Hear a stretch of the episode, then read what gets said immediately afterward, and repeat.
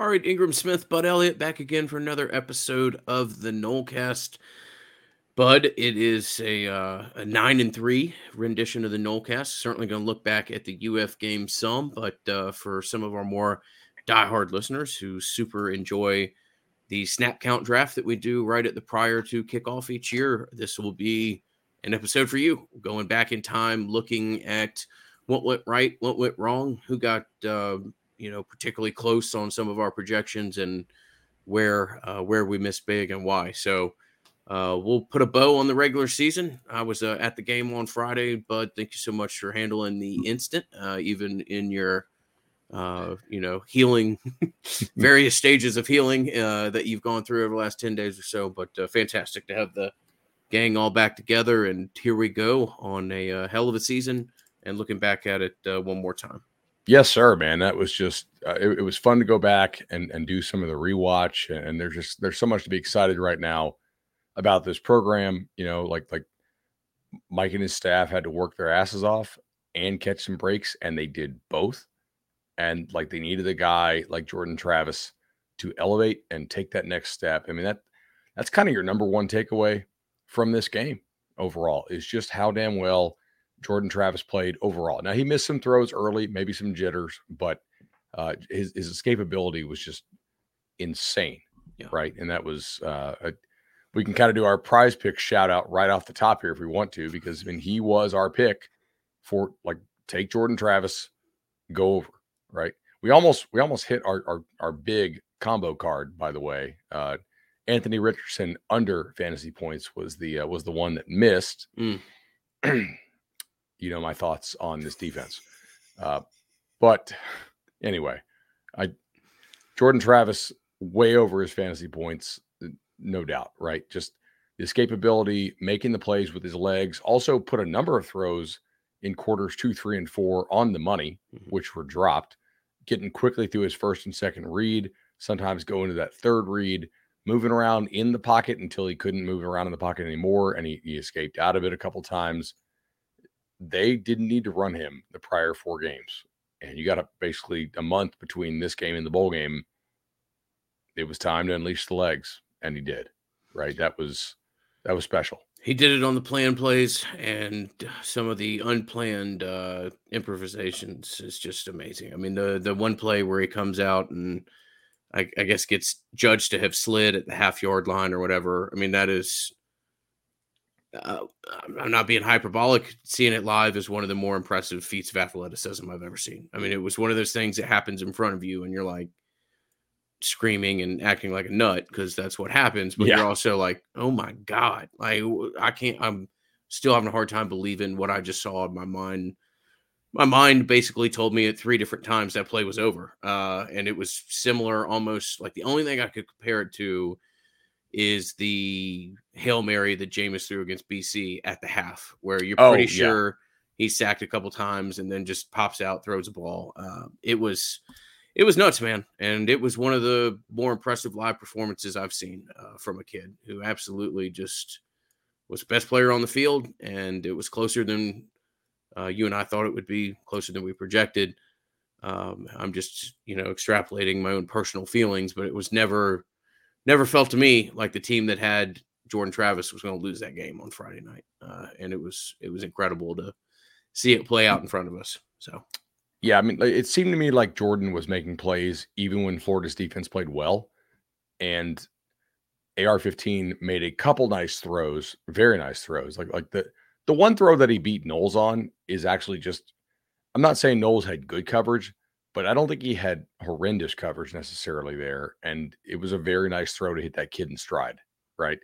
Uh, but you're right. I, I think the way I put it on the instant was as long as he had time, as long as Jordan had enough time, like on the clock, to lead FSU down for for one more drive, you you had to feel really good, you know, and that was that was largely the key, right?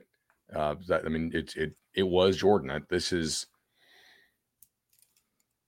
considering the opponent, like that's the best game he's ever played. Mm, hundred mm, percent. I mean, yeah, yeah, like, and maybe by a good bit.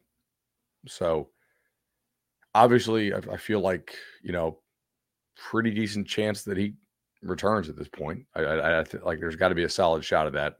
I think. Um, who knows? You, you, you never know, and I, I think we'll you know wait some kind of announcement there. But preseason, I think I was like, all right, like how many quarterbacks would you take over Jordan Travis? We were probably in that like 15 range, I think. Now, maybe five, you know? Yeah. Like, again, I, I shot a video. I know there's four, and that's and then you know probably two or three Yeah. kids you could debate on, and that's it. I, mean, you know, you know, who's going to take those four NFL teams Mhm. really high. Right. Yeah. Yeah. Um, you know, I, I I shot a video the other day for for Cover Three about about Jimbo's offense and what they might look for in an offensive coordinator, and I, I made sure to emphasize like, hey, you know what? I'm not calling this offense for the NFL. I'm calling this to win college football games. And you know, we may debate like, hey, what rounds should Jordan Travis go in when he, whenever he decides to go? Jordan Travis is a really good college quarterback, man. I mean, he he does a lot of things really, really well. You're going to win a lot of ball games with that guy. Exceptional talent. We'll wait and see how it plays out as far as uh, decision making on return, and we'll comment when we have more uh, official news, if there is such a thing uh, to be said. But yeah, Jordan, that was just uh, just remarkable. Um, and if he does return, uh, you can go into next year with the idea that you've got one of the better quarterbacks in the country. You've got a legitimate Heisman Trophy candidate. Uh, for all of those of you who want to talk about that this year, just wait a second, and perhaps you can legitimately talk about it next. Um, but it will be a player and a entity in the college football world, the likes that you haven't had since uh, probably Dalvin Cook was carrying the ball for you, as far as a, a known player that the rest of the college football world is aware of and is uh you know even even the neutral fans are going to make that somewhat of a appointment viewing because uh, Jordan Travis has, has very much announced himself as one of the best college quarterbacks in the country. And, and honestly, like Jordan's passing loosened up the run game later for you. I thought, right? I mean, like early on, Florida did a decent job of run stuffing. If you kind of go through this game, I mean, they you had more run stuff than you normally have in terms of st- like stuff that that stopped for you know negative or zero or one or two. You had more of those than, than normal, and you know Florida played played you physical and they they played you inspired. And I really hadn't seen Florida's defense play like that except for maybe the Tennessee game. I don't, I don't know if you want to count the South Carolina game because I felt like South Carolina just kind of airmailed that and, and didn't. Uh, I, I mean, when, when you lose 48 to nothing, it feels like you're not really, uh, probably not in the right headspace, you know? So, Mhm. I mean, that was good on them and, and good on you for, for responding. Um, Johnny Wilson, I think, also deserves some credit here. He played poorly to start. Obviously, had a couple drops that should have been caught. But he also makes a huge catch for you on one of the most pivotal drives of the ball game, you know. And for him to not lose the confidence, and for Jordan not to lose confidence in him, you know, because like keep in mind the the huge game that he had that that kind of saved your season or kept the seat not saved, yeah, kind of saved it, I guess, Ke- kept it on the right track. Was that Louisville game when Jordan gets knocked out? But Jordan's not throwing him the ball, right? Mhm. Johnny had not come up huge in big time games where you needed them, like close games for Jordan, like that. And to make that catch when he did, that was big time. You know, if if you get Johnny Wilson back, which I mean, I don't know where he'd be drafted. I, I'm not saying he wouldn't be drafted, but I, I don't think he'd be a high pick based on this season. He certainly exceeded my expectations, uh, but also still has some things he has to work on. I mean, this is going to be a scary offense to watch next year. If you get Jordan back, you get Johnny back, and maybe if you get another guy who had a big time game, you know, depending on what he wants to do. If he wants to go pro, I really can't blame him. In, in, in Trey Benson, you know, so you got some nice pieces here. You got some nice pieces uh, when you do project to next year, uh, whether it be Trey Benson, whether it be existing piece on your offense. Uh, you've got one of the better offenses in the country as far as what it looks like to be a running back, both because of what uh, Mike and his team do schematically and the fact that every defense you play next year knows that your quarterback, if he's there, is one of the more dangerous individuals with his legs in the country. So um, I'll be fascinated to see how that plays out, who returns. Uh, but I think that you're going to be pretty good at the running back position regardless, both because of the appeal that you'll have uh, to outside backs, the two that you have on your roster. Certainly, Rodney Hill uh, emerged as the season went on, and that's a piece that you can be excited about building around. Uh, but I obviously Trey Benson's a very talented player, uh, and you'd love to keep as many kids as you can. Uh, but if there's anywhere out there that uh, you know the the money ball is a term that gets thrown around a little bit too much in my opinion right now but uh, you know you can go you can go find a situation where you can feature a running back and it's a very mutual beneficial relationship for everybody involved if it's somebody that's not already on your roster. Totally. Um all right defensively the my biggest disappointment here and i, I i'll just tell you like i looked at my advanced stats numbers and try to you know factor in opponent strength and when you played teams I this isn't final. I'll, I'll, do a more deep dive on this. And people have, have asked for a little more exact numbers. I, I, think FSU's defense is like 54th or 55th for me. And the offense is solidly in the top 10. That's definitely disagreeing with Bill Connelly, who I mean, is a good friend of mine. Like I DM with him every single day. But I, my biggest disappointment with this defense in this game was we, we talked like you nailed it in the preview, right? Florida is probably the best offensive line you faced. That came true. Richardson, if you get the good one, which you kind of got a mixed version, I would say, mm-hmm. uh, is pretty good. Uh, you kind of got lucky that he got hurt early in this game because I do think it impacted his ability to run and then also move around in the pocket and throw on the run some. Nine of 27, but for 198, obviously, is is an interesting stat line. But the stat line that bothers me a lot, right? We talked about this. Not only was Florida down its starting receivers, it was also down its its, its number twos. So they were having to run out freshmen and true freshmen out there. They had nine targets to Ricky Pearsall, five catches for 148. They had five targets to tight end Jonathan Odom and three targets to Dante Zanders. You did not force Florida to try to use the other receivers in their passing game, right? Like to me, that was going to be one of the keys. You got out schemed. Florida easily got their guy, who they, the only guy clearly that they trusted throwing the ball to on Kevin Knowles or other guys whose matchup they liked. Florida with the chalk beat Adam Fuller repeatedly mm-hmm. in this ball game, and that's not acceptable if you want to get to the next level because every decent offense you've played has gone up and down the field on you even when you've had a lead and you should be able to protect, like when you when you played LSU, right? I mean, you're up two scores. That's not a good throwing team. They haven't even played together as an offense before. It's their first game ever. Boom, boom. Two long drives on you, no problem, right? Like, I don't like this pass defense. Sorry. I think this offense carries this defense to nine wins, and it's an awesome offense. And this defense ain't nothing special to it, man. And I, I there's a chance they lose some really special guys off this defense. And I, I want to see this defense take a step forward to truly play off the offense next year to be a more complete team. That number, though, like nine targets to Pearsall and none to other receivers. Mm-hmm. I mean, yeah. that's like, what does Belichick do? Takes away your best player, and you you allowed him for run, to run for 262. I mean, that's 262 and one and, and 148. Like you know, I mean, you're you're you're 410 with their 460 yards were the two things that you really had to try to take away: the run game and Pearsall. How many times did they make them throw screens to the to the backup receivers? Not many, right? Not many. You know that that to me that's unacceptable. Yeah, yeah. You got you got uh outflanked. They don't look well coached. Um, as uh, you know, we've I think we've made our opinions known as to what needs to go on there. Uh, but we'll, we'll have to see. Yeah. You know, uh, we'll see what decisions are made, and it, it's more than just more to it than. Uh, well, I mean, it's a tough decision for Mike, right?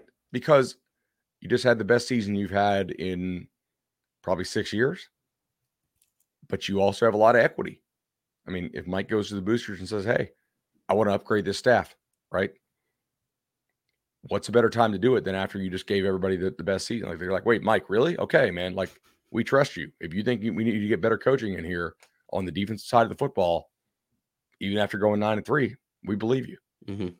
Yeah, yeah. I don't think that'll be a problem. I think that uh, you know, I certainly can't speak to anything, but I believe that Michael have the support that he needs right now to do whatever it is he deems fit. It's that this question isn't about resources or support. It's about whether or not Mike makes that decision, in my opinion. Uh, yeah. So, um, a couple things here. All ACC team, dude. Yay! Yeah, absolutely. Quite, quite a change to see as many yeah. names listed on this. It's been a while, uh, but it was it was great to see. So quickly here, Jordan Travis, Trey Benson, Johnny Wilson, Robert Scott all made second team. Uh, D'Mitri Emmanuel made third team. I should probably read off the first team uh, first. So uh, Jammie Robinson was named first team safety, which is great. Dillan Gibbons got first team guard honor. So congrats to him. He got an honorable mention last year. And Jared Verse actually got uh, hmm. the most votes among all defensive players in his first season of the league, which kind of shocks me, but he did have a nice year, certainly. Like that's when he was good, he was he was uh, you know, like a pot boiling over good. Uh, yeah. And and had some outrageously good tape out there. But that's it does surprise me that that vote count. Uh, but then again, there there was not a uh, you know, there was not a super dominant force out there uh, in in the ACC as as far as a uh, just a go a go ahead clear uh, for for a conference that historically has produced a lot of really good defensive alignment and stuff like that. There there's not as much of that in the league right now. So um, agreed. Yeah, good good for Jared. I, I think it's also notable, dude, that like the guys they had on, on the third, like n- not third team, there's no third team, but un- honorable mention, right? So Maurice Smith, Treshaun Ward, Fabian Lovett, Cooper Bethune, Renardo Green, Pittman as a punt returner it just feels like you have more competitive depth in this roster now. You know, it, it's it's just better, and like that's a credit to what Mike's done. It's a credit to what Darrick Yray and his whole staff have done of getting more competitive depth into this program. Are all those guys going to play in the league? No, most of them probably won't. In fact, but they are much better football players than what you've had probably since 20 I don't know, like the top end of this roster is not what you had in 2016. But like your 30th best player mm-hmm. is more competitive, I think, than what you had in 16 and 17. Mm, yeah. Well, certainly in 16, uh, I would agree. 17, kind of hard to judge anything in retrospect and the buy on that obviously, one. But yeah, you know, yeah, like the, the, the, like people actually wanted to be here and compete, you know, which is which is quality. It's, uh, it helps helps late in the season. That's for sure. I mean, mm-hmm. with the way the mm-hmm. college football is going in, uh september's almost or excuse me uh november's almost like buy-in month you know like does your team still care? Do they uh are you there? Are you aligned? Do you still have the locker room? If so you're going to be able to win a lot of college football games in the back half of the season with kind of where college football is right now. So uh and credit to mike for the culture that he's built and everything else and um you know florida state's in a great place. It'll be fascinating to see how much they can build on it and what it looks like uh, ultimately as far as how you do well or how how well you do in retaining this roster. Uh, but all the pieces are there, in my opinion, next year for a very very special season. Uh, and you know, if you can beat LSU, then I think you can start to dream big uh, and yeah. dream about things that this program hadn't dreamt about since 2016, as far as potentially you know playing in a college football playoff game or a New Year's Six bowl game. So that's uh, that's the ultimate goal, and it'll be fascinating to see how everything that we talk about from here to the LSU game kind of plays up to that. So, um, bowl game wise, seeing a lot of Cheez It Bowl here in Orlando. So, um, you know, I'd, I'd like you to get see... uh, you could double dip. Speaking of the Cheez It Bowl, you could get uh, this year's bowl game, next year's opener. Just uh, the world truly is revolving around Mr. Elliott. There, I do feel like we will have a really good bar crawl uh, set up next year. But, but, between all of our sponsors who are in the state of Florida, who will be giving special shout outs later in the show with our awards for the Snap Count and Draft. So those are coming if you guys are listening for the ad reads, of course. Um, didn't really have a prize picks one, so just knocked that out with Jordan since we talked J Trav early in the show. Um, It Bowl. That's a Big 12 opponent, most likely. Texas Tech, Oklahoma. If you like points, yeah, you would get some points because I think I think Texas Tech would score in the 40s on you, potentially, just given how fast they play. They're not like, don't get me wrong, like they're not crazy efficient, but they do play really, really fast. I don't know if you followed Western Kentucky last year, but they took the uh they got the OC from Western from last year. So they they uh they play very, very fast and wide open.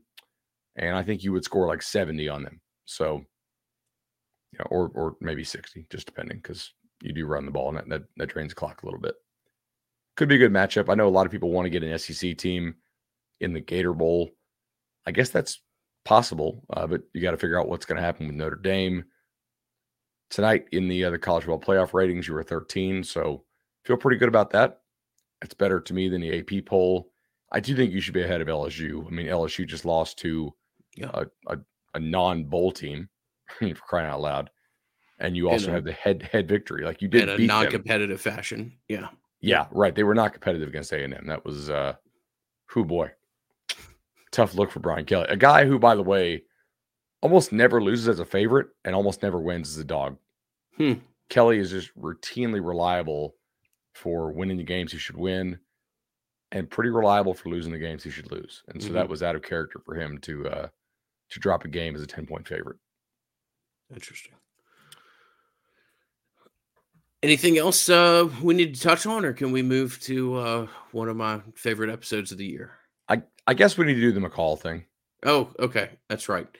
So, uh, any more clarity on this? So, so there's been a uh, Sam McCall, according to Noles two four seven, as of about an hour before we started recording here on the evening of the 29th. So let's say eight thirty, uh, somewhere in that area, they had a report that Sam McCall is no longer on the roster. But I knew that you had mentioned that maybe he had put something on social media suggesting that that was a that he was was joking. Uh, I don't. Yeah, know. now now he has an Instagram post out that that, He- uh, that, that definitely Okay. yeah. All um, right. So the ambiguity's been removed. It looks like Sam McCall is is leaving the the program. It, it, it's actually kind of an interesting graphic. He did not post the same one, by the way. So he had a new graphic made uh, for this. It- I am terrible with making graphics, by the way, but uh, this one is looks like it's on crinkled up notebook paper, but it's clearly type you know typewritten. Mhm. Uh, dear FSU family, first I would like to thank Florida State University for giving me uh, the opportunity to be part of their program and for supporting me on my journey this past year.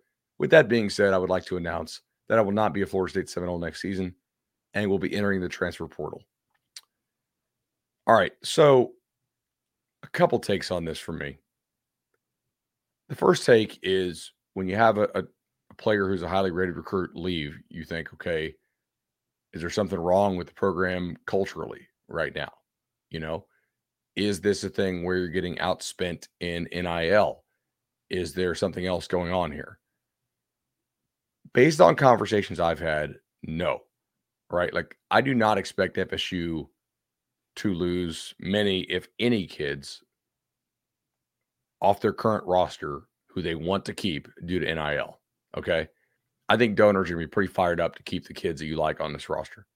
So I do not believe this is purely NIL based or maybe even mostly NIL based. Now, the thing is, FSU secondary this year was not good. And McCall was not close to getting on the field. He played some corner. They wanted to try him at safety. I don't know if he actually wanted to play safety. They clearly needed some help there. They had to end up playing, you know, I mean, obviously Sydney in, who helped, you know, kind of give up that big run there in the fourth quarter.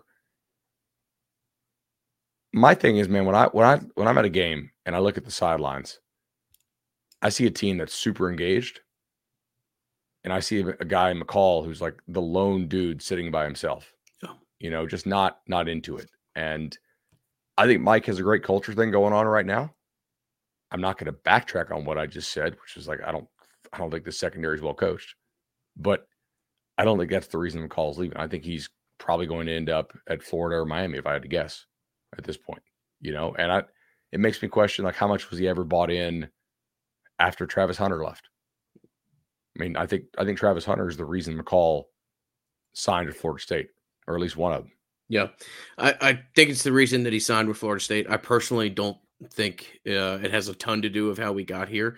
I think it's more position based, uh, honestly, in the fact that um, just never really caught the world on fire. Uh, I think that part of the reason he was returning kicks was because you were trying to find a place for a kid, and that yeah. wasn't particularly successful.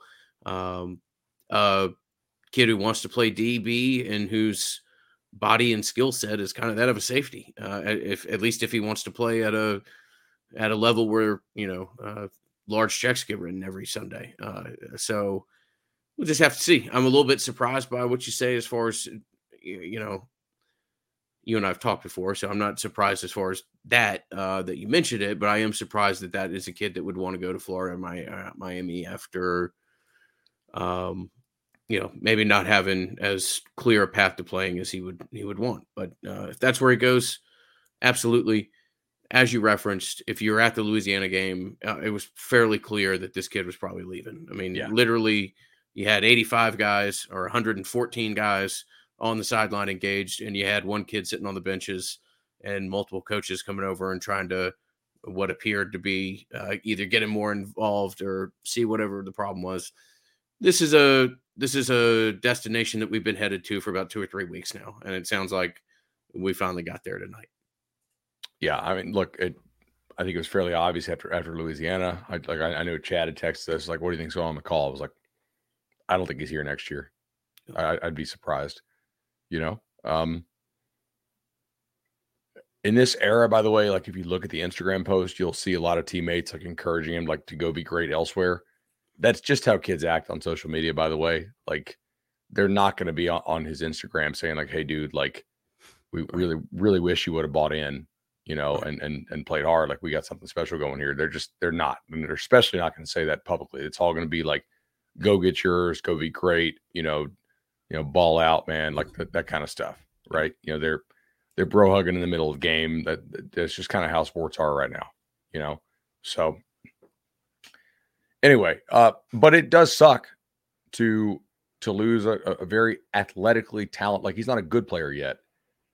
If somebody develops him, he will be a good player mm-hmm. right? But he has to buy into it, obviously. But like it does suck to lose that level of clay off your roster that you could have molded. I'm not just going to sit here and say like, oh, big whoop. No, like you haven't signed that many five stars out of the high school level, especially not a defensive back, and you need defensive back help. So I'm not going to pretend that losing the opportunity to develop McCall doesn't suck.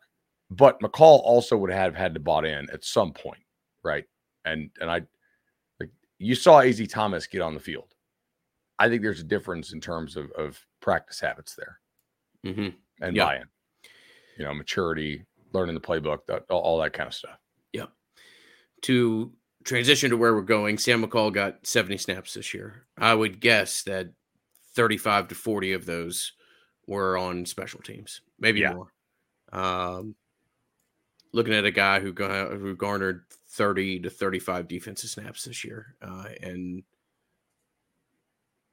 they're too too talented to do that. So hopefully it works out for him. I, like I, I can tell you exactly how many how many coverage snaps he played. Okay, yeah, we'll, um, uh, we'll get there real quickly.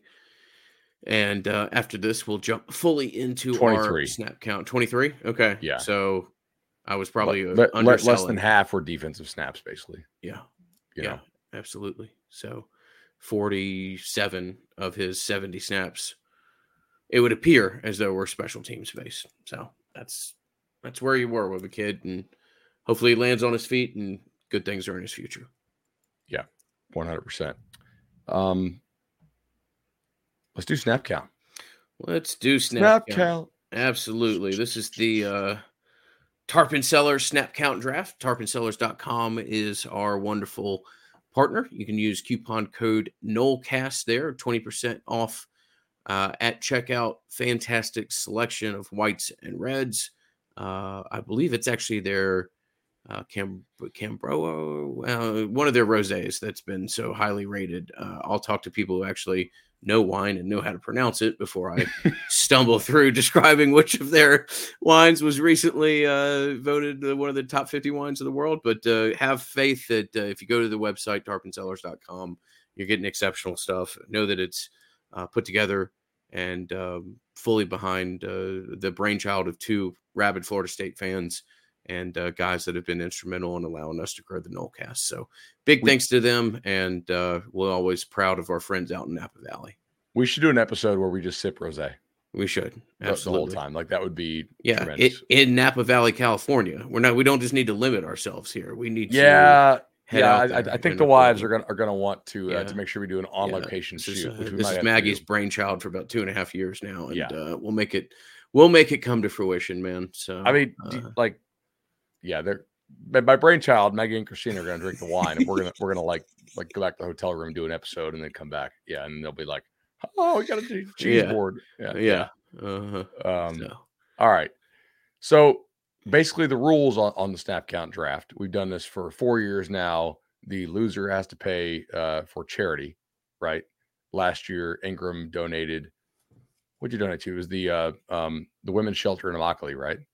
No, it was um, the foundation. Or that was the one I sent to the guy on, on Twitter when he lost that Twitter bet to me. Yeah.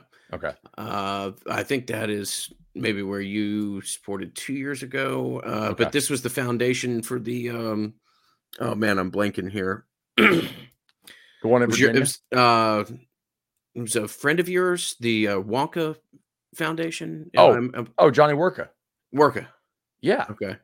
Yeah. No, we we we did an, did a whole episode. My my my buddy Johnny Worka, you know, combat diver, you know, who, who was killed. So yeah, I mean that was obviously supporting that is is awesome. I shoot, I, I didn't realize we, we, we tied snap count draft that last year. That's yeah, that's yeah. incredible. Okay. Yeah. So man, we we've been doing this for so long, you know. It's uh mm. it so it's an auction style draft. You guys ever done like a fantasy football or fantasy baseball style auction? We each get a certain like number of snaps we get to bid, and when the bidding stops, you win the player on your like fantasy team, basically. And we try to draft the most snaps. Like it's essentially just bidding on playing time. And uh, it's kind of fun to go back and forth. You guys can go back and watch the episode. I will, uh, I'll actually link the episode in the show notes. I'm going to write it down here on my in show notepad to, uh, to remind myself link draft. But uh, we have some awards here. First overall award goes to Ingram Smith, who he got me this year, guys. We are now tied two and two all time. Ingram, your team had uh, 9,705 snaps, and my team had 8785. So you got me by by almost a thousand. Yeah. Okay. Fantastic. Mm. That's great.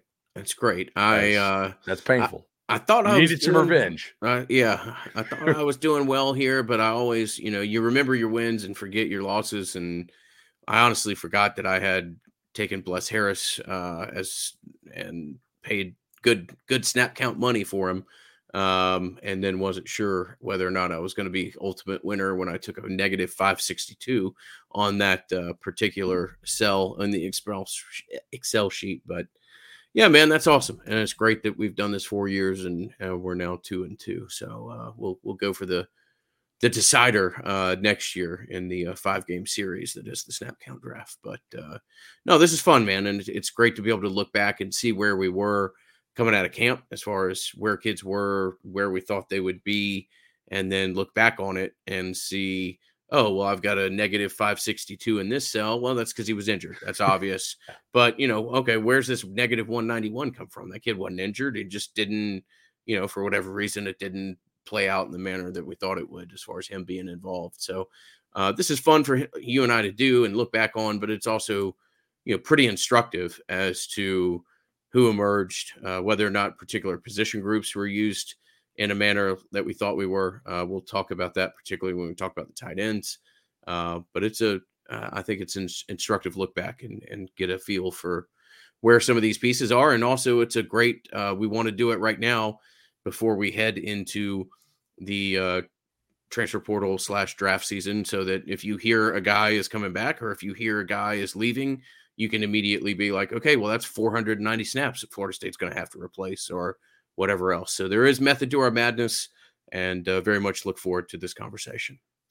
All right. So we're going to start with, uh, and we do these in award style. Let's start with the Andre Wadsworth Award. That is the best value Um, For those of you that don't know, Andre Wadsworth was a walk on. Andre Wadsworth would go on to be a two time All American and the fourth overall pick in the draft. At the time, it was the highest drafted player that Florida State had had. Um, uh, and maybe yes. Deion, because it was Dion third or fourth. Was Dion also fourth? Uh, well, doesn't, I don't want to derail us here, but uh, Andre Wadsworth, you got him as a walk on. You turned him into a top five pick in the draft. And his senior year, he was one of the most dominant defensive, uh, a guy who came in at defensive tackle, finished at defensive end, and uh, was a incredible defensive end during a stretch of time that Florida State had nothing but incredible defensive ends. He was uh he was pick five, by the way. Okay, so um, Falcons, good for them. But uh, uh but so yeah, uh, interesting was. Do you know who took Wadsworth uh his honor of being the, like the highest walk on in the uh the seven round like the common draft era? Who was that? I think it's Baker Mayfield, who was kind of questionably a walk on because I think he had a walk on at uh, at Oklahoma. I Wadsworth was like a legitimate walk on, mm-hmm. so you know at least as far as I understand it. You know, yeah, so. he was. He came. He came to Florida State as like a 238 pound nose tackle, and he ended up playing, I think, as a redshirt freshman. So um, he was. Guys don't move from nose tackle like to like to, to play kind of like some five tech and DN stuff very yeah. often either. You know, like and if you go look at him, he's a he's not a you know he's not a Mario Edwards Jr. type defensive end. He is uh, he was very much in line with the Peter Boulware, Jamal Reynolds, that like that that generation of defensive ends that were exceptionally athletic and could get after the quarterback. So um, if you had us talking about Andre Wadsworth for six minutes on tonight's Nolecast, congratulations, you have uh, you've won that that side bet. All right, so who is your Andre Wadsworth winner? So the best value for me was, I believe, was Maurice Smith. Uh, we were concerned a little bit at the time as Maurice Smith was injured. Uh, this was very much kind of a calculated risk that I wanted to put a number up there that was reflective of uh, if it hit, I would hit pretty good, but if it if he zeroed, I wouldn't be on the hook for 629 snaps and a kid that only got to play 50 or something like that. So I was able to get Maurice Smith for 380 snaps. He ended up playing 731. Uh, that's great one. Two other ones that come to mind, and this is the tight end position that I just referenced. Uh, was fortunate to get Markeston Douglas at 89. Uh, Big Biscuit played 340 snaps, man. That's awesome. Uh, and Preston Daniel was somebody that I got at 29. And a lot of these are special team snaps. You know, Preston's on the field a lot. Um, but Preston Daniel ended up getting in 218 snaps. So I got a, a plus 251 and a plus 189 out of my, uh, you know, tight end slash H back exposure. That does not suck. And like just to refresh everybody's memory, I mean, Murray Smith playing 731 snaps is nuts. Um, at the time, he had had offseason surgery. He also got hurt. He was banged up during camp. We, we did the draft like I think the Monday before the first game, and we I think at the time we knew Lyles was out, right? Because Lyles went undrafted. Mm-hmm. So I don't know if it was public, but we definitely knew that Lyles was done. Yeah. Like like you and I had known. I don't know if it was announced at the time. Maybe it was. I assume it was. Otherwise, we would have had to explain on the show like why we weren't drafting somebody that everybody was projecting to be, you know, uh, the starting center. But like Maurice with his injury history and his size to play everyone is that is tremendously good, man. Like that's that's wild. Yeah. So um there's also two other ones uh that I not to just ramble on, but two other at a particular position group. Defensive end. I got very fortunate to get Leonard Warner for 35 snaps. He ended up taking 268. So that was a plus 233. Got Patrick Payton for 85 and he played 329. So um, I lucked out at tight end and defensive end when it came to some of these numbers. You did. And like, so last year, if you guys recall, I ended up with like 60 players, and I think Ingram had like 35 or something like that. Maybe it, it was a it was a pretty big split. This year it was actually flip flopped. I I only had 32 guys, and Ingram had 45. I mean, like it was a almost a, a full role uh, reversal. You you were much more budget conscious this year, I kind of went stars and scrubs, and uh, I I still got a couple values here. For, so mm-hmm. for my Andre Wadsworth, uh, I mean, obviously the one that really kept me in this ball game was Jazz Turnetine. Mm, I mean, I bit like when the bidding stopped, I had him for 158 snaps, and I got him on, on, on Team Bud. He took 628 snaps. Oh, that was uh was a direct he took 628. Okay. Yeah. So I drafted Bless Harris for 619 snaps. So basically, uh I paid for Bless and didn't get him, and you, I paid for Jazz. You played for Jazz and got Bless. So uh, well done, sir. I mean, like my whole thought process on Jazz was nobody will stay healthy all the time. He'll have to play a couple games. There's a reason that they use that last scholarship on him. If you have some blowouts, he'll get to play there as well. Okay, whatever. Like maybe there's some upside there at 150. But the fact that he played 628 is, is just kind of nuts. That's a little uh little 470 snap surplus for me. Uh, you know, a guy that I was not super high on coming in the year because just from the people that I talked to, they expected the dudes who they thought were more talented to emerge eventually at corner. And that didn't happen. But what did happen is Renardo Green became your most consistent corner on the year. I don't know if he's like a draft prospect, but it, like he's a solid ACC corner mm-hmm. you know. And so I, I got him for 320. He played 526. So that was that was certainly helpful for me quite a bit. And then another one of my favorite players, Cam McDonald. I bid 275, right? And he was fine. You know, I, I think if you got a guy in your program for you know, that many years, you're expecting a little bit better production, but it's also kind of on you not to. It's also your job as coaches to go out and recruit, you know, recruit over a guy, uh, and and couldn't do it right? Like he, he kept winning the job. So McDonald 275. And remember, he had had a weird camp, right? Like didn't didn't play a lot in camp and then uh, came back and was in the starting lineup. He played 479. So that was another another uh, 200 surplus for me there. And uh, yeah, those are my my kind of three nominees. I I think you're going to sweep a lot of these awards. I, I think Jazz going, you know, 470 over over bidding price might be the, the guy who needs to take this home though. That, that's my vote. Yeah, absolutely. That was a that was a, a damn good snag there. Absolutely. So, and you know, sometimes you just got to give yourself enough coverage as you did to where, um, if the need's there, uh, you know, you don't. It's tough to get somebody that takes 600 snaps or 140 or 150, whatever it was. Uh, but that was a guy who was uh, the the reason the coaches took him with the last scholarship is is exactly what you know transpired from a draft count perspective as to why you drafted him the way you did and a guy that the coaches probably would have uh, in their minds would have had playing 150 to 200 snaps ended up you know taking 620 or whatever it was that uh, that you ultimately got out of him so well done all right let's go to the next one here. This is the lost in the sauce Tarpon Cellars award for the worst bid. Uh, now this is the non-injury version right? We'll we'll, we'll do the uh, uh, we'll we'll or no no this is the injury one I think right? Because we also have the the coming up the Fred Rouse Award which is the biggest miss non-injury uh first uh, you want you want to you want to count this one with injury? Uh we could just say that this is uh either well sure yeah we'd probably have to massage the wording on it a little bit with our good friends at Tarpon Cellars uh yes. Yeah, I mean, for me, uh, it was we've talked about it. Obviously, it is blessed. I took a negative 562. That's the worst number on the board across the board. The second one here, um, and equally tough uh, when you consider the circumstance that the injury occurred and how many snaps this guy would have otherwise had, is Fabian Lovett. I took Fabian Lovett with 629 snaps. He ended up playing 210.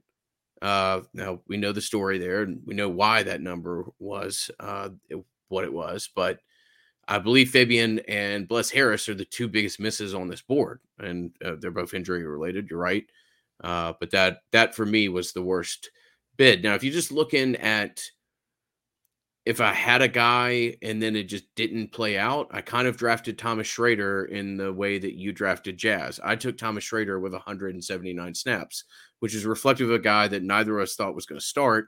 But if the opportunity comes, he'd be a plug in. Thomas Schrader only got 12 snaps. So that is a place where I was probably, you know, trying to position for potential value, and it just never happened for a kid. Uh, Treshaun Ward, I drafted 429 snaps, only played 204. Some of that's a little bit injury related. some of that's that none of these running backs that we drafted really got as high up in the uh, the snap counts that that maybe we were projected coming out of camp. I, I also thought FSU would play more two, two back this year than they ended up doing, in part because their receivers ended up meshing with Jordan pretty well, you know, and like that that took away some of the opportunity to have a lot of running back snaps, just above and beyond. Just you're obviously you're going to have one back on the field, you know, pretty much all the time. Okay, so for me, uh, another one here. Omarion Cooper, negative three twelve. I, I bid six twenty some of that was injury, obviously. Some of that I think was uh, was was other things going on. Um, Dennis Briggs was one who's kind of in that Thomas Schrader category for me, except I did think he would start, and ultimately he just like it's kind of it's kind of injury. It's also just a miss by me, right? Like I thought that he was going to return as a starter. He just never fully bounced back from that injury.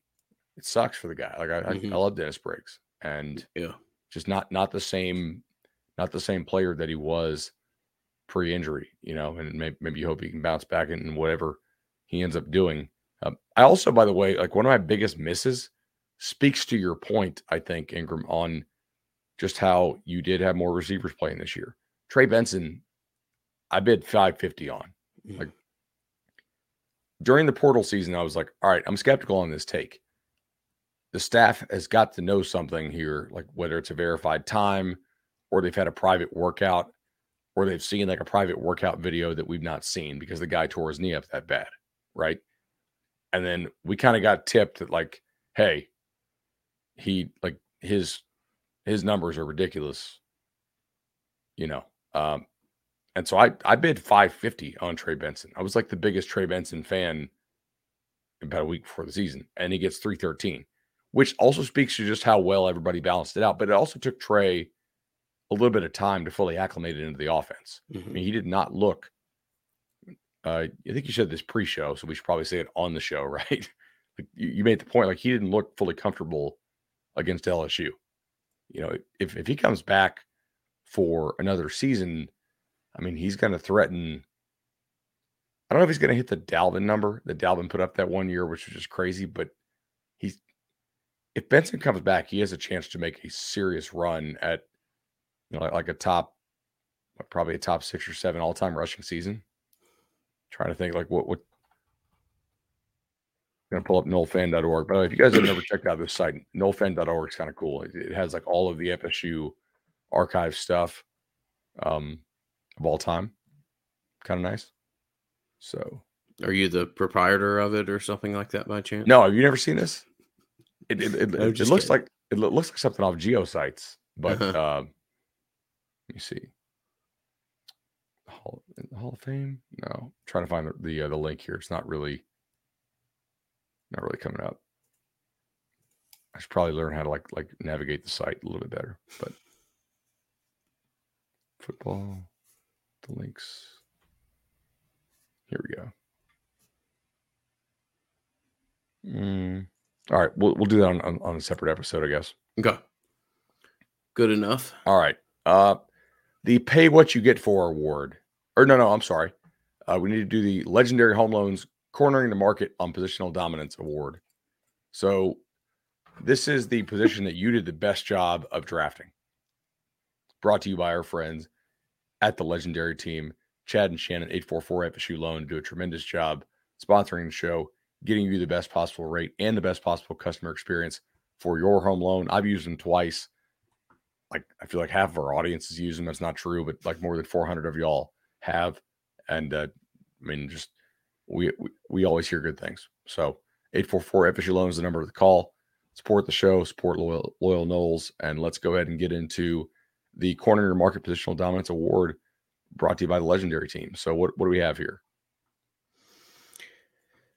Uh, tight end and defensive end. I would say I did particularly well on, and um, did fairly well in the secondary as well. I mean, to get a plus 81 at a Jammie, uh, plus 81 is not a big deal, but place plus 81 when you draft a kid at 629 snaps is pretty remarkable. And credit to Jammie. I mean, Jammie Robinson, 710 snaps on the year. So that gave me a plus 81.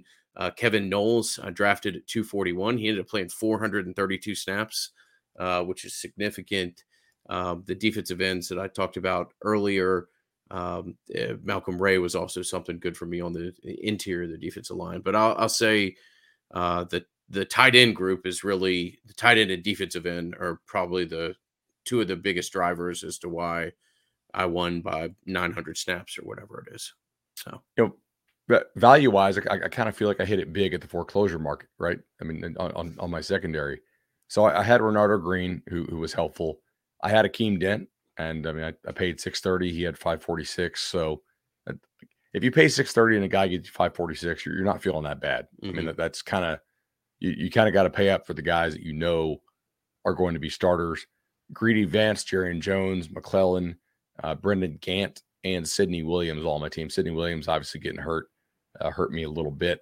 And I also had a Marion Cooper. So I, I went hard in the secondary. And uh, I mean, I, I bought almost everybody I thought who might play in the secondary except for Jammie. And lo and behold, Jammie plays like every snap that the team had this year. So that was uh that was harmful, obviously.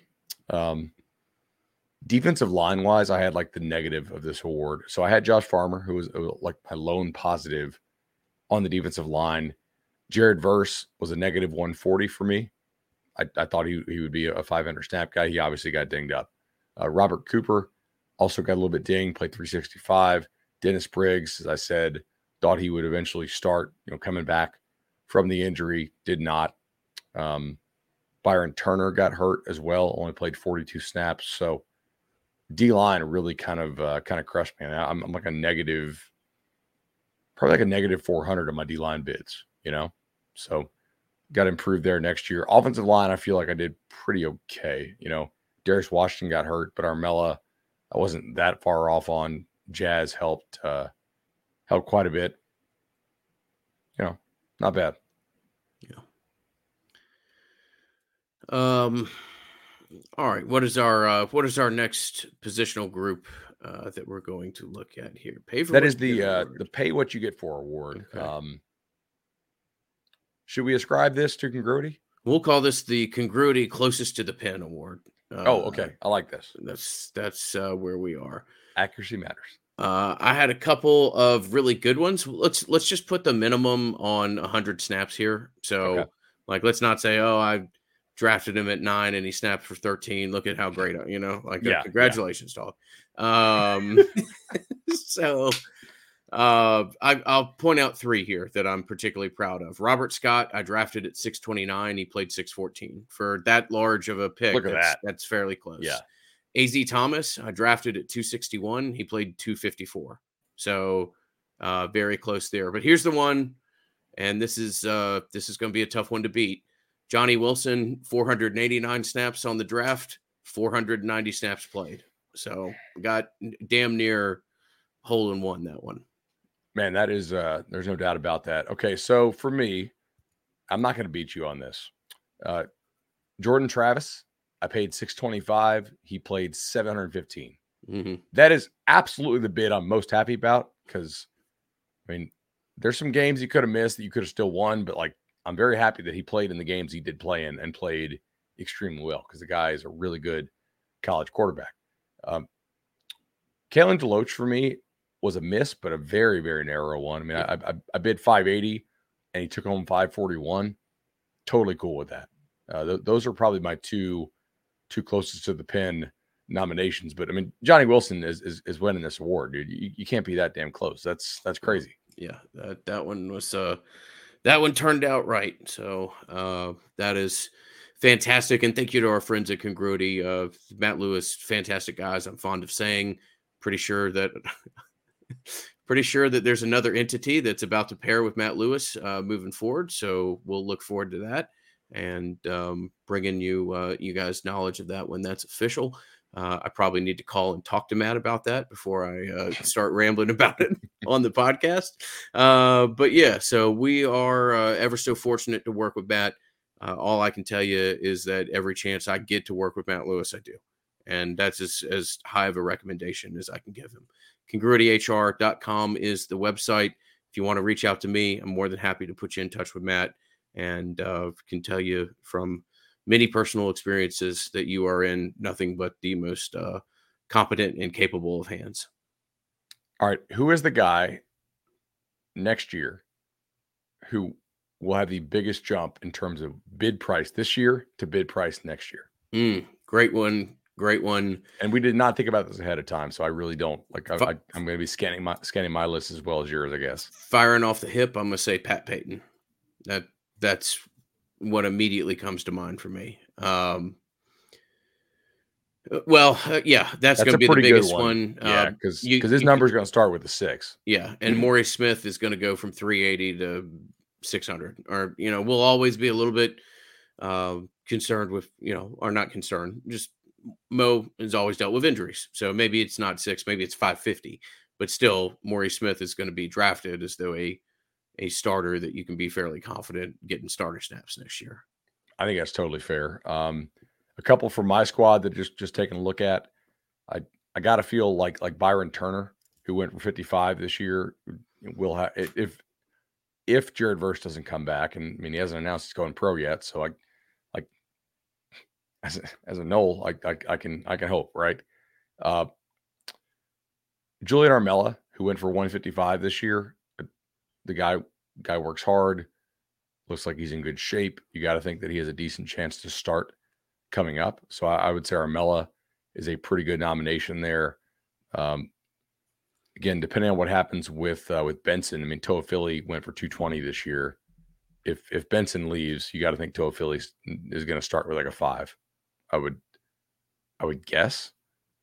Um, those are, are probably the ones that that I, I would say are, are, are the biggest jumps off off my squad. Yeah, um, uh, Kevin Knowles. I mean, depending on how this plays out, also Shyheim Brown. Uh, depending on what oh, happens yeah. at safety, I drafted Shyheim at 205 snaps this year. Great return at 373 plus 168. But that's a guy that's probably ha- has a five next to his name, if not a high high four next year. So uh, one other that I'll point out. I think so too. Um, Renardo Green, I feel like, is probably penciled in as a starter next year. Mm-hmm. So, I mean, 300 to 550, 600, right? Yeah. Yeah. Yeah. I think, I, I, think if, if you're fairly confident a guy's going to start, uh, I think, you know, 550 is probably the, the beginning bid on somebody, at least, at least yeah. at a, uh, traditional defensive starter. Now, if it, it gives you some upside, right? Yeah, you know as does. well. Like if you bid seven hundred, you're basically like, you. you I don't better hope you got Jammie. Uh, yeah, yeah, right. And like I feel like sometimes you bid seven hundred because you want to keep the other guy from getting the player. Mm-hmm. You know, because sure. it's just like it's so obvious that like the drop off to the next guy if he stays healthy is just is is pretty you know it's pretty severe. Um, cool man. What uh what else we got here? Do you remember anybody that, that you felt like like it was a, a a particularly kind of fierce bidding war and you wish you would have gone a dollar higher? No, I remember somebody that I'm very proud to make you have driven you up as high as I was, and that was Trey Benson. I remember when we were doing it, like I'm like, I'm, Bud's not getting him for 290 picks or whatever. Yeah, I didn't, yeah. I didn't think I was ever going to get him, but I was happy that we got into the fives. Yeah. Uh, so I I like the transfers, man. Yeah, yeah.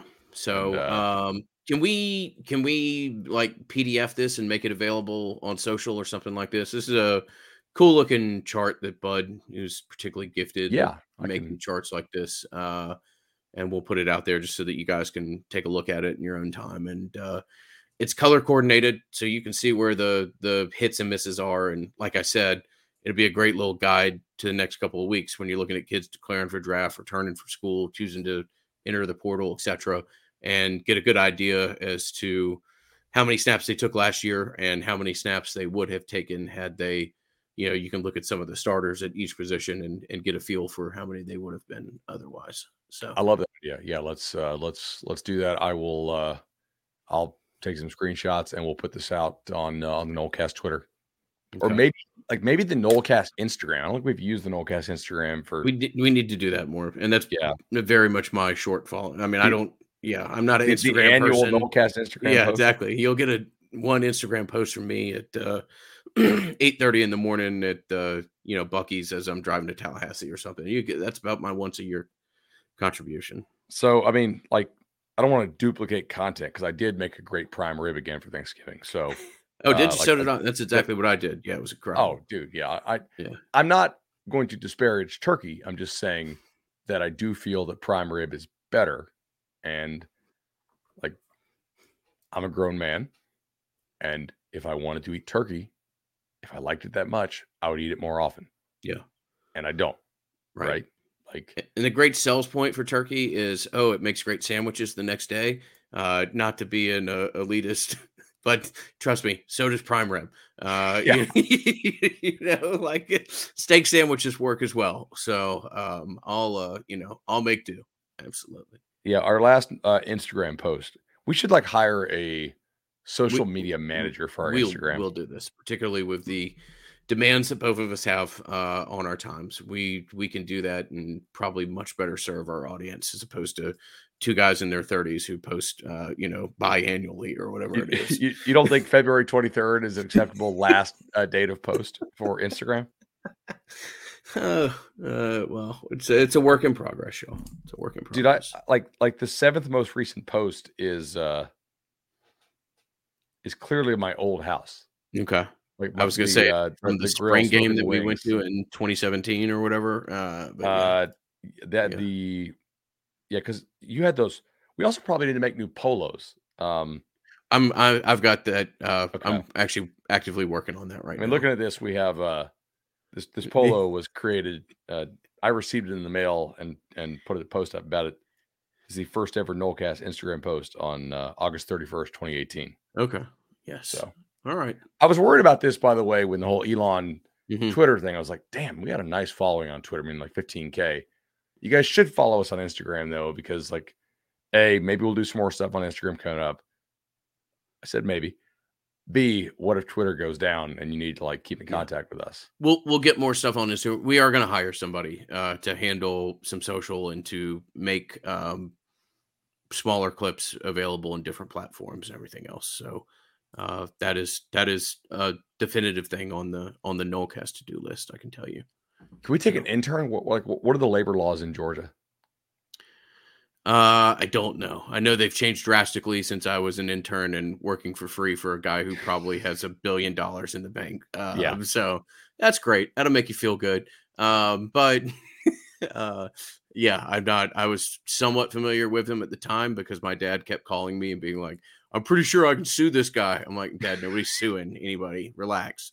Uh, What what what are your what are your damages there? Yeah, uh, uh, yeah, how old are you, exactly. I have it. I haven't gotten my. I was it was uh, during the economic collapse. I was 24 or whatever. So, Okay, yeah. uh, it was 2008, 2009, whatever. So, and I figured if I was going to be working for free at a commercial real estate office, which I would have been, uh, then I might as well just do it at a place I enjoy. And I went and worked for free at a sports talk radio station for two or two and a half years, whatever. It was a good choice. Stupid amount of time was. Yeah, Maybe not out- working for free for two and a half It, years, uh, it paid out on the back end. Uh, trust me. So yeah. Yeah. No doubt. All right.